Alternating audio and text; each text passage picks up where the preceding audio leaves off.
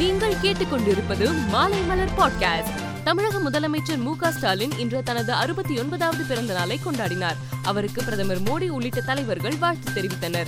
பிறந்த நாளையொட்டி பெரியார் அண்ணா கருணாநிதி நினைவிடத்தில் மலர் வளையம் வைத்து மரியாதை செலுத்தினார். தமிழக முதலமைச்சர் மு ஸ்டாலின் நான் முதல்வன் என்ற புதிய திட்டத்தை தொடங்கி வைத்தார். நான் முதல்வன் திட்டத்தின் முக்கிய நோக்கம் ஆண்டுக்கு பத்து லட்சம் இளைஞர்களை படிப்பில் அறிவில் சிந்தனையில் ஆற்றலில் திறமையில் மேம்படுத்தி நாட்டுக்கு வழங்குதலாகும். உக்ரைன் ரஷ்யா இடையே ஆறாவது நாளாக போர் நடந்து வருகிறது. முக்கிய நகரான கார்கிவ் மீது ரஷ்ய படைகள் உக்கிரமாக தாக்குதல் நடத்தி வருகிறது. இன்று ரஷ்ய படை நடத்திய தாக்குதலில் இந்திய மாணவர் ஒருவர் உயிரிழந்துள்ளார்.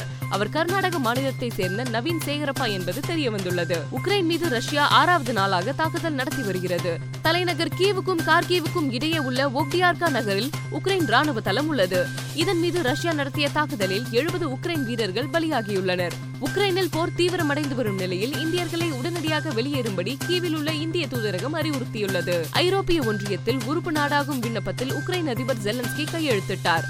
கையெழுத்திட்ட அவர் ஐரோப்பிய ஒன்றியத்தில் உக்ரைனை சேர்ப்பதற்கான நடவடிக்கைகளை மேற்கொள்ள வேண்டும் என்று வலியுறுத்தினார்.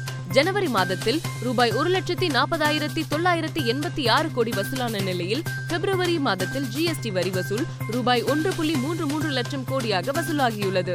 கடந்த ஆண்டு பிப்ரவரி மாத வசூலை விட பதினெட்டு சதவீதம் அதிகமாகும் என்று மத்திய நிதியமைச்சகம் தெரிவித்துள்ளது. உக்ரைனில் சிக்கி தவிக்கும் இந்திய மக்கள் மற்றும் மாணவர்களை மீட்பதற்காக மத்திய அரசு பல்வேறு தீவிர முயற்சிகளை எடுத்து வருகிறது.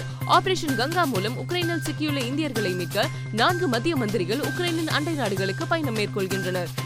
இந்நிலையில் உக்ரைனில் சிக்கி தவிக்கும் இந்தியர்களை மீட்கும் பணியில் இந்திய விமானப்படை விமானத்தை பயன்படுத்த முடிவு செய்யப்பட்டுள்ளதாக தெரிவிக்கப்பட்டுள்ளது. ஐபிஎல் போட்டியில் விளையாடும் பத்து அணிகளில் ஒன்பது அணிகள் கேப்டன்களை அறிவித்துள்ள நிலையில் ராயல் சேலஞ்சர்ஸ் பெங்களூர் அணி மட்டும் இன்னும் அறிவிக்காமல் உள்ளது. சென்னை அணியில் விளையாடிய டியூப்ளசஸை வாங்கிய நிலையில் அவரையே கேப்டனாக நியமிக்கலாம் என எதிர்பார்க்கப்படுகிறது. இலங்கை அணிக்கு எதிரான டெஸ்ட் போட்டியில் பதினோரு பேர் கொண்ட அணியில் இடம் பிடிக்க ஸ்ரேயா சையர் விகாரி சுப்மன் கில் ஆகியோருடைய மும்முனை போட்டி ஏற்பட்டுள்ளது. மேலும் செய்திகளுக்கு மாலைமலர் டாட் காம் பாருங்கள்